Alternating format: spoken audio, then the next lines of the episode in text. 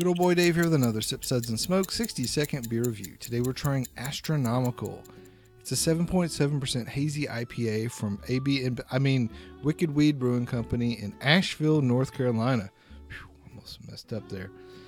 I like this beer a lot, man. It's got Calypso hops and I'm getting a ton of pineapple, like big juicy pineapple with just a hint of a little bit of resin right at the very end. This is a super tasty beer. It's got a nice hazy body, good good mouth feel.